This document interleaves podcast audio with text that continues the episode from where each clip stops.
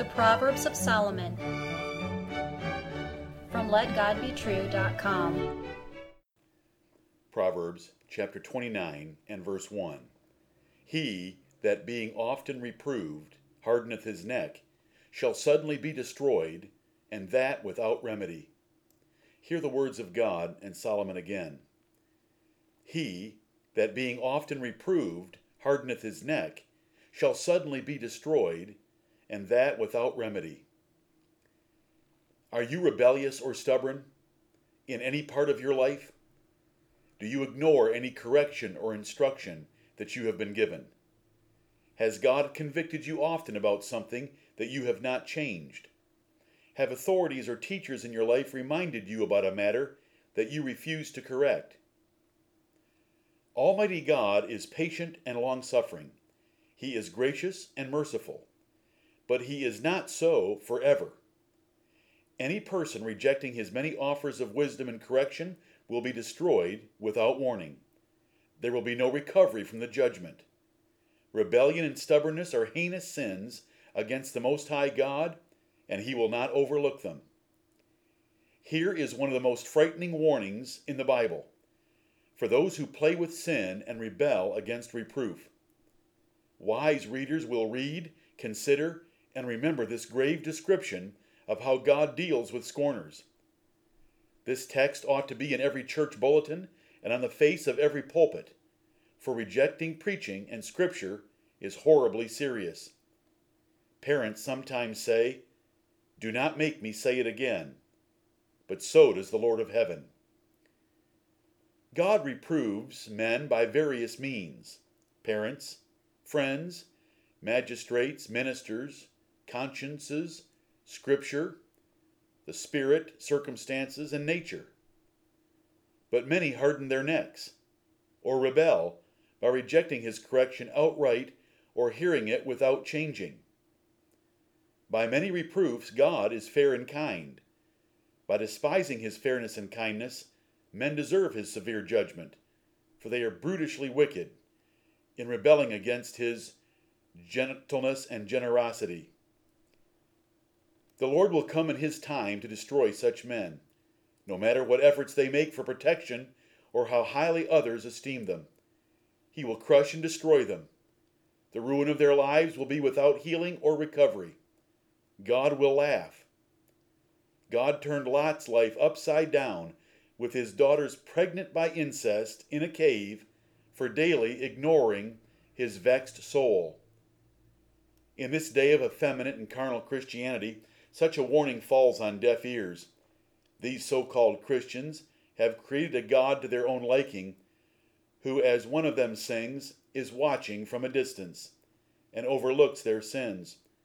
But what does God say in Psalm 50 and verse 22? Now consider this, ye that forget God, lest I tear you in pieces, and there be none to deliver. Rebellion and stubbornness are heinous sins regardless of your outward worship. The Lord counts rebellion as witchcraft, and he counts stubbornness as idolatry and iniquity. Careful listening and obedience are far more important than formal ceremony. Because King Saul rejected God's reproofs, he ripped the kingdom from him irretrievably. When God saw man's great wickedness 1536 years after creation, he sent Noah to preach and warn them for a 120 years. When they rejected that kindness, God suffocated every single one, young and old, in the waters of the flood. Consider Pharaoh, who proudly hardened his neck against Moses' reproofs. The Lord despised Egypt and desolated their nation from every angle. Suddenly, their firstborn were dead, and Pharaoh suffocated at sea. Israel quickly took Egypt's wealth into Canaan. Eli's sons rejected their father's rebukes for their sins, so the Lord killed them both in one day. Because Eli himself had not forcibly restrained them from their evil, the great God completely wiped out his family tree, even though he was the high priest of Israel. Judas Iscariot hardened his neck against the most gracious reprover ever the Lord Jesus Christ, even though he had witnessed Jesus' perfect righteousness up close and personally for three years. Judas scattered his own bowels by suicide in an open field on his way to an eternity in hell. Ahab, king of Israel, married the wicked Jezebel, who stirred him up to do evil. They both rejected the reproofs of Elijah. Though disguised and in armor, Ahab was killed by a chance arrow that found a joint in his armor. The blessed God had Jezebel thrown from an upper window, trampled by a horse, and eaten by dogs. Glory and Amen. God saw Nebuchadnezzar's great pride and wickedness, so he sent Daniel and his friends with warning reproofs. But when the great king rebelled anyway, God reduced him to an animal for seven years. He could have had a lengthening of his tranquility, but he chose to harden his neck. Only by great mercy did Nebuchadnezzar's humility remedy the situation later. God loved his people Israel, but when they had mocked his messengers, despised his words, and misused his prophets, his wrath rose against them until there was no remedy. He sent King Nebuchadnezzar with the Babylonian armies to utterly destroy them without regard for young or old or females. Consider it well, listener. In mercy, God gave Israel another chance 70 years later when he regathered them to Jerusalem. But they again rejected his prophets, apostles, and even his only begotten Son. So God sent the Roman armies to obliterate them by horrific destruction, the greatest tribulation the world has ever seen. Yet he warned by Daniel, and for 40 years before he actually did it. The church at Thyatira allowed a false prophetess named Jezebel to compromise the purity of the gospel. The Lord Jesus Christ gave her only a space of time to repent. Then he purposed to destroy her and her followers with death. Are you in your space of time for some sin for which you have been often reproved? If you are froward, which means difficult or rebellious, that is how the Lord will treat you.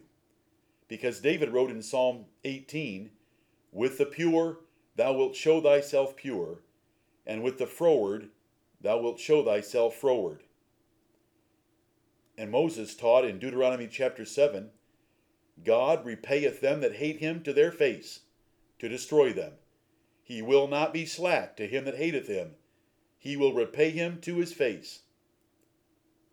How do you hear preaching? God does not owe any man truth or wisdom. If you neglect or reject correction, he will judge you severely. One of the basic lessons of Proverbs is to humbly receive instruction, lest you be classified and judged as a fool or scorner. Learn the lesson of this proverb today. To refuse instruction is to despise your own soul, for you deprive yourself of the best thing in life and bring destruction upon yourself. What folly! When you sin against the correction and instruction of wisdom, you wrong your own soul. When you hate reproof, you love death. God is coming to destroy you. What folly on your part! Listener, what sin in your life has been often reproved? Has it been preached against? Does your conscience smite you? Have others warned you?